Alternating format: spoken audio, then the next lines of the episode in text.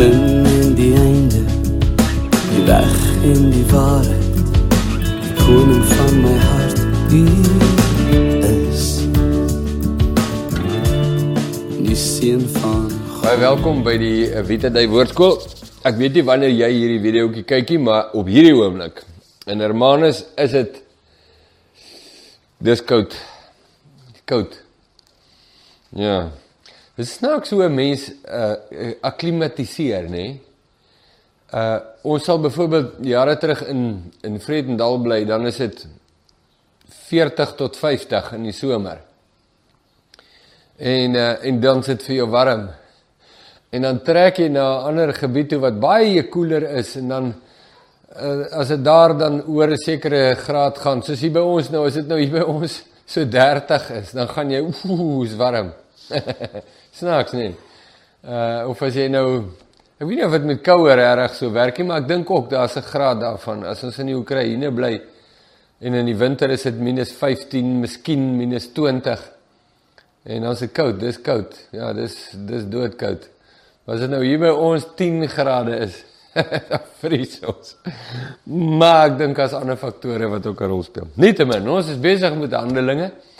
Ons is in Handelinge hoofstuk 4. Ons begin vandag by vers 32. Ek weet nie of dit nou net ek is nie, maar dit voel vir my ons vorder baie vinniger deur Handelinge as byvoorbeeld deur Lukas. Die tempo waar waarmee ons gaan. Ehm um, maar dis ook nou goed. So kom ons kyk, ons het nou uh ons is nou al deur die uitstorting van die Heilige Gees, die genesing van die krepelman daar in Jerusalem, uh Petrus en Johannes wat gekapitel word deur die Joodse Raad, uh hulle kom terug. Um, hulle erken in effek, erken hulle dat dit effek op hulle het en dat hulle vrymoedigheid ontneem word deur al hierdie gebeure en so aan. Hulle word weer vervul, weer gedoop met die Heilige Gees en dis waar ons nou is.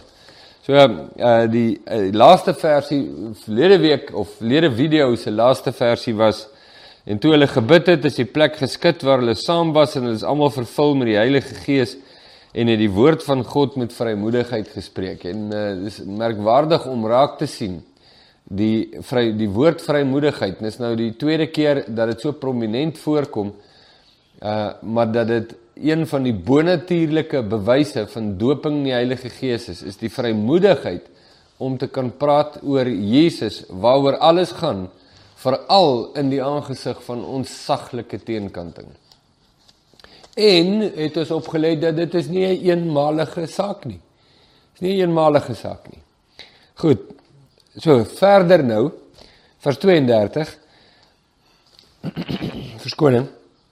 En die menigte van die wat gelowig geword het, was een van hart en siel en die een het gesê dat iets van sy besitting sy eie was nie, maar hulle het alles in gemeenskap gehad. So, hierdie is 'n beskrywing van die die kultuur en die toestand wat geheers het onder die gelowiges. Groot getal wat gelowig geword het en hulle het alles gemeenskaplik besit. Moes 'n besondere tyd gewees het. Dit het hulle ingehaal 'n bietjie later uh waarby ons sal kom as ons nou by uh, die profesie van die hongersnood in Jerusalem kom maar hierdie is merkwaardig op hierdie stadium die die ommekeer wat Jesus in die harte en lewens van hierdie mense gebring het was so radikaal dit het ook 'n totale kulturele ommekeer gebring in daardie sin. Ehm um, mense het net ja, alles het verander van hulle van hulle lewens wat wat merkwaardig is. En met groot krag het die apostels getuienis gegee van die opstanding van die Here Jesus en groot genade was oor hulle almal. Met groot krag het hulle getuienis gegee. Want nou nou moet jy weet die die lewe van Jesus en die uh dood van Jesus was gemeenplaas vir almal. Almal verstaan dit en almal weet daarvan want dit is Jerusalem. Hulle was daar, hulle het Jesus geken, hy het onder hulle bedien. Ehm um, hulle hulle weet van sy lewe, hulle weet van sy bediening, hulle weet van sy wonderwerke. Ehm um, en hulle weet dat hy dood is. Die die belangrike punt wat die apostels nou uitlig onder hulle is die opstanding van Jesus want dit bevestig alles wat Jesus gesê en gedoen het in sy lewenstyd. So dit was 'n dit was 'n baie belangrike saak om hier te onderstreep en uit te lig en jy sal sien dat Petrus in sy in sy boodskap het veral klem op dit gelê. Petrus en Johannes voor die Joodse raad in uh, hoofstuk 3 het veral klem op die saak gelê dat hulle skoon ek nou paar my keel. Maar hulle het Jesus vermoor, maar God het hom opgewek. En uh, en dat daarmee God sy stempel plaas op die integriteit van die aansprake van Jesus dat hy is wie hy gesê het hy is. So dit was dit was geweldig. En wat vir my ook opval hier en of dit nou die intensie van Lukas was om iets te sê daarmee, weet ek nie. Maar dit is definitief 'n uh, 'n refleksie, gee vir ons 'n bietjie insig in uh, in die in die uh, harte en sieninge en begrip, daar's die woord, in die begrip van die disippels. En dit is dat hulle kragtig getuienis gegee van die opstanding van die Here Jesus. En uh, die Here Jesus is, 'n baie belangrike frase hier omdat dit beskryf die posisie en die status uh van Jesus in die oë van die disippels dat hulle verstaan dat hy die Here is of soos ons dan nou in plat Afrikaans sou sê die basis. 'n uh, 'n term wat baie mense se kuive verkeerd omkrap en uh, en maar jy kan nie daarvan wegkom nie. Hy is die baas. Hy is die Here. Hy is die een wat sê ons is die wat gehoorsaam is. Hy sê ons luister. Hy sê ons doen. Hy weet die woorde van my hoor en dit doen. Hy is die wyse man wat sê hy's op die rots bou. En dit is 'n dis die belangrike ding. So die feit dat dit nou hier uitkom is vir my is vir my kosbaar. Dis dieselfde Jesus wat aan hierdie selfde apostels gesê het in Johannes 15, ek noem julle my vriende as julle doen wat ek sê. Daar kom die heerskappy van Jesus weer baie sterk na vore, die posisie van Jesus, maar hulle noem hom nooit vriend nie. Hulle noem hom Here. Die vriendskap lê in die heerskappy. Pragtige ding net om raak te sien op hierdie stadium.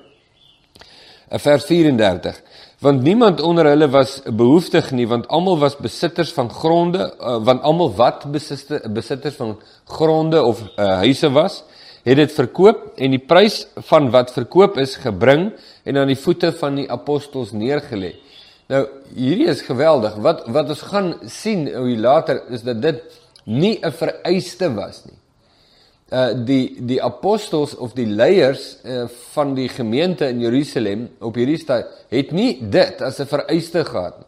Nou ons sal elke nou en dan dan kry jy een of ander wegbreek sektegroep met een of ander soort charismatiese leier en mense wat hom slaafs navolg en dan eis hy van hulle dat hulle dit sal doen, dat hulle hulle plase sal verkoop en die geld vir die koninkryk bring bedoelende hom. Ehm um, dis nie die geval hier nie. Glad nie so nie. Sal nou sien. Daar was geen vereiste, geen aanspraak van die apostels se kant oor aan die gelowiges nie. Hierdie was iets wat uit hulle eie uit plaasgevind het. En hulle hoef dit nie te gedoen het om disippels te wees of om geestelik te wees of om in aansien te wees of om in tel te wees nie. Dit was 'n beweging van die Here in hulle harte wat niks te doen het met mense en hulle eise en hulle idees nie.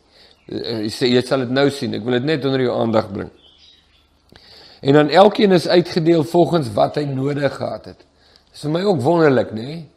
So het jy het jy die normale uh ekonomiese stand van sake. Party mense het baie, party het min, party het niks, party het net genoeg en so aan. En hier uh, is 'n ekwilibrium, hier's 'n gelykmaking um, onder die gelowiges wat nie van die van die leiers afkom nie en hulle verkoop wat hulle het en hulle deel alles gelyk onder mekaar. Baie kommunisties het baie mense nou al gesê. Is baie kommunisties ja op die oog af lyk dit baie kommunisties jy weet ons verdeel alles onder mekaar. Maar dis nie naaste by kommunisme nie. Ek weet ek weet nie 'n teorie nie ek het in 'n kommunistiese land gewoon vir 5 jaar. Uh so nee dit lyk soos kommunisme en party mense sal sê Jesus uh, was ten gunste van 'n kommunistiese stelsel. nee, nee wat? Nee, jy is van nie waar af met daai enetjie. Maar mense doen dit nou maar. Maar goed, maar dis nie wat dit was nie. Maar dat hulle nie behoefte gehad het nie. Merkwaardig. En vers 36 en Josef wie se bynaam onder die apostels Barnabas was, wat as dit vertaal word beteken seun van vertroosting, 'n leviet van geboorte uit Siprus, het 'n stuk grond gehad en dit verkoop en die geld gebring en aan die voete van die apostels neergelê. Hoofstuk 5 vers 1. Maar 'n sekere man met die naam van Ananias het saam met sy vrou Safira 'n uh, eiendom verkoop. Nou, ek wil net sê hierdie uh Josef Barnabas, seun van vertroosting, ehm um, het 'n stuk grond gehad. Ek weet nie wat die bedoeling was is maar om te sê ehm um, ek weet nie, miskien was hy 'n invloedryke ou. Hy kom uit Siprus, hy het 'n groot hy het wel, sê nie groot sê hy het 'n stuk grond gehad.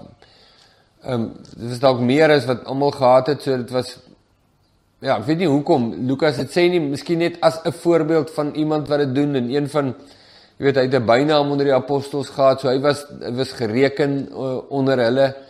Ehm um, en hy het dit hy het dit ook gedoen. Dis nie vereis nie. Daar's niks op nie. Dis nie geen voordeel vir hom daarin nie.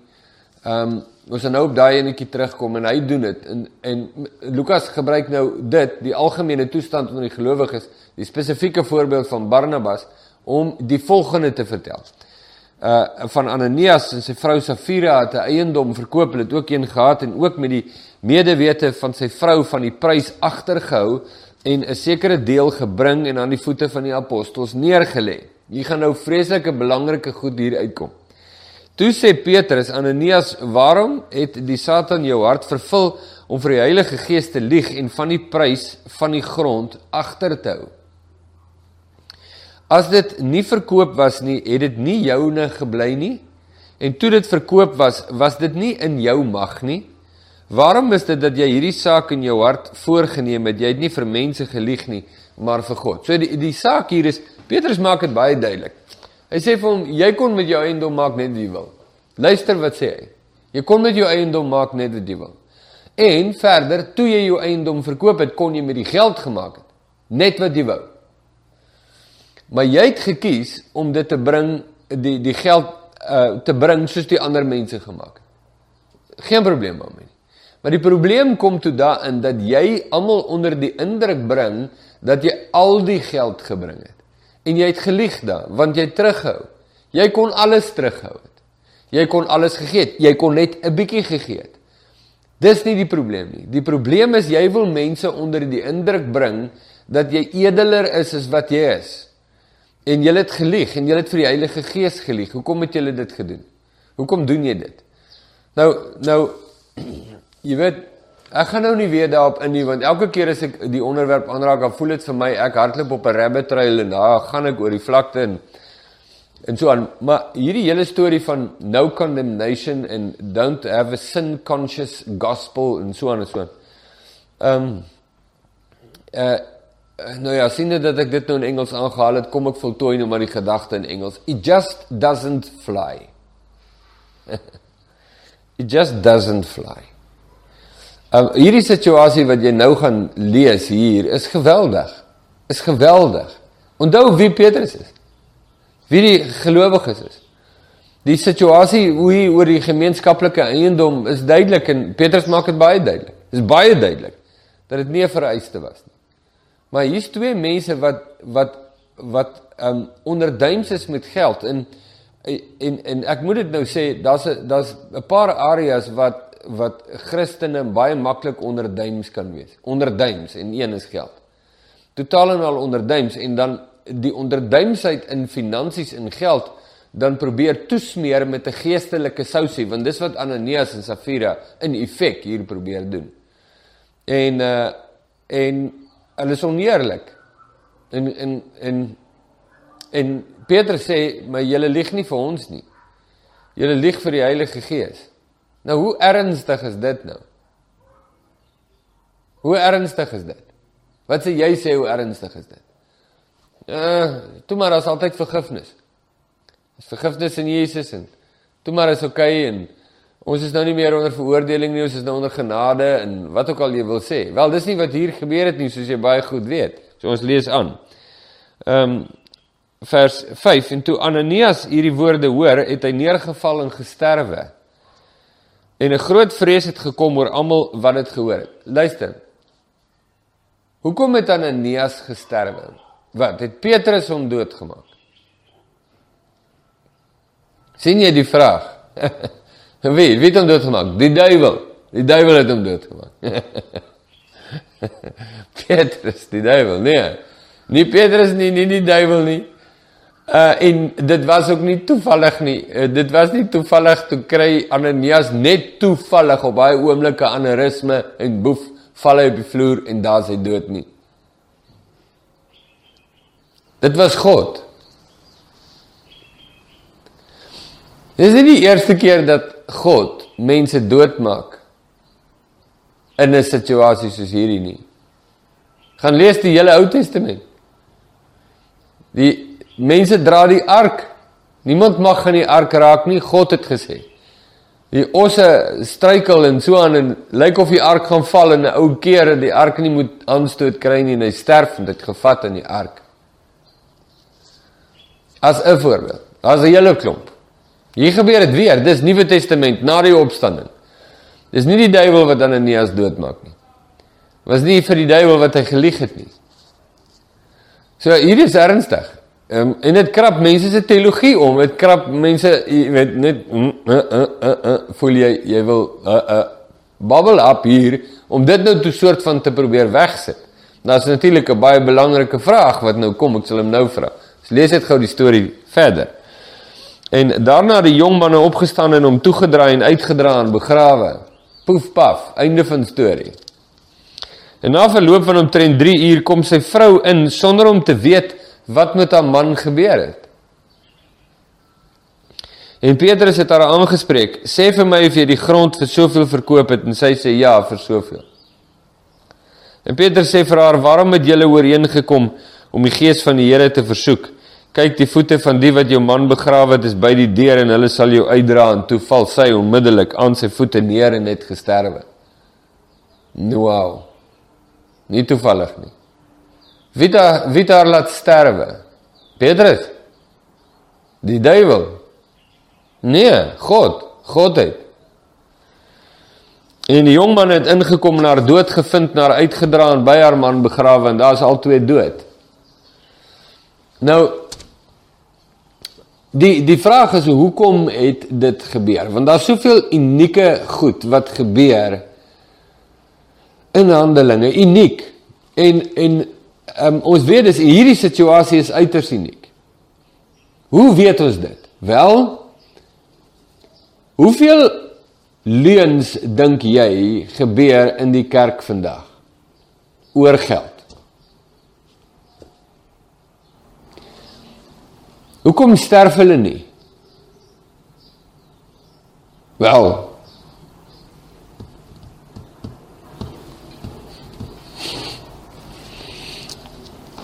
Ons daar baie mense begrawe so. So hoekom het hierdie gebeur? Omdat God sy heiligheid demonstreer. Nie net aan die gemeente nie, maar ook aan die wêreld. Jy gaan nou die effek hiervan sien. En hier is 'n baie belangrike ding en jy moet dit net nie moet dit net nie vergeet nie. En vers 11 sê groot vrees het oor die hele gemeente gekom en oor almal wat dit gehoor het. Van wie is hierdie vrees? Die duiwel? Nee, is van God af. Groot vrees. Wat? Oor die heiligheid van God in hulle midde. Die moderne kerk weet niks hiervan nie. Ek gebruik nou maar my ek sê nou maar die moderne kerk. Maar die moderne kerk is bekend daarvoor vir sy tralala houding teenoor sonde in sy midde. En terselfdertyd met die tralala houding oor sonde maak ons nog steeds aanspraak dat ons God se gemeente is. Dieselfde God wat homself hier mm, openbaar het. Jy sien jy die storie. Dit is gevaarlik om die Bybel te lees. Dit is baie gevaarlik. Dit is hoekom baie mense die Bybel herskrywe of totaal en al afmaak as nie die woord van God nie. Maar as jy 'n honger het na God oor wie God is, kan jy nie anderste as om by sy woord te kom nie. En dis hier in sy woord waar die openbaring van God baie duidelik is. en die toepassing van die openbaring van God deur die Heilige Gees in ons harte ook baie baie duidelik. En ehm um, deur die hande van die apostels het daar baie tekens en wonders onder die volk plaasgevind en hulle was almal eendragtig saam in die pilaargang van Salomo. En daar was niemand van die ander wat dit gewaag het om hom by hulle te voeg nie. Maar die volk het hulle baie geëer. Hoor jy daai? Dis nou steeds die effek. Niemand het dit gewaag om hulle by hierdie klomp te voeg nie want want want God se in hulle midde. Dit is baie duidelik dat die gemeente nou die tempel van God is. Dis die tipe goed wat jy sou verwag in die heilige en die allerheiligste. En hier gebeur dit in die in die midde van die apostels en die disippels daar bymekaar. En God nie net met die vuur vlamme op hulle koppe nie bevestig dat dit die woning van God op aarde is, die gemeente. Dis 'n heilige liggaam wat wat van God af is. En uh ja, ek wonder net ek wonder net, jy weet die ouens wat so uit uh daarop uit is vir kerkbou. Ons moet kerkbou, bedoelende getalle, getalle, ons moet getalle. Hoe meer getalle, dis 'n refleksie van jou sukses en jou geestelikheid. Ek wonder wat sou hulle nou gesê het, jy weet, hulle nou 'n pastore konferensie moes nou hou hierso net sê luister boys hierdie is baie sleg vir besigheid ons eh, tiendes het gesak jy weet want die mense wil hulle nie weet nou kan ons nie mense wil hulle nie byvoeg by die kerk nie. Ons moet die beeld van die kerk op polish ons moet hom meer toeganklik maak en gebruikersvriendelik. Sien jy wat? Dis nie goed wat my my hart met my bots. Ek lees dit goed hier en ek leef in hierdie lewe hier. En ek lees dit goed in die Bybel en ek besef maar hierdie twee goed bots lynreg met mekaar. Nietemin. En uh daar is meer en meer gelowiges in die Here bygevoeg, menigtes van manne sowel as vroue. So niemand van die ander wat dit gewaag het om hulle by te voeg nie. Met ander woorde, daar was nie valse lidmaatskap by die kerk nie. Die enigste mense wat bygevoeg is, is die wat uh, in die Here bygevoeg is wat hulle lewens voor die Here neergelê het. Dis vir my koslik. Die wêreld het nie nie ingekom nie. Die wêreld het nie ingekoop op die kerk nie. Nou, nou uh, uh, is de is daar geen onderskeid tussen die wêreld en die kerk nie. Maar maar hier is die onderskeid geweldig duidelik. Die wêreld wag dit nie om hulle by te voeg nie. Ehm um, so die geweldige evangelies hierdie mense nê. Hulle die evangelie met met groot aksie, jy weet, by uitgedra nou nog op hierdie stadium in Handelinge in uh, in Jerusalem. Um nog nie weier nie, die weier kom nou bietjie later, maar maar hier geweldig evangelies en betrokke, maar maar um uh, nie die wêreld in die kerk nie, nee. Die wêreld het dit ook nie gewag nie want hulle weet hulle het met God te doen. Uh, Kolossense vers 14 weer tot die einde. Daar is meer en meer gelowiges in die Here bygevoeg, menigtes van manne sowel as vroue, sodat hulle die siekte, siekes op die strate uitgedra en op bedde en draagbare gelê het met die bedoeling dat as Petrus kom, al was dit net sy skade weer op iemand van hulle sou val. En die menigte van die stede in die omtrek het ook in Jerusalem bymekaar gekom en siekes gebring en mense wat deur onreine geeste gekwel was en hulle is almal genees en die Here werk um, onder die disippels in die Mekka van haat teen Jesus met soveel krag en met soveel oortuiging met die doel om die mense se aandag daarop te fokus dat Jesus is wie hy gesê het hy is. En elke knie sal buig elke mond getuig dark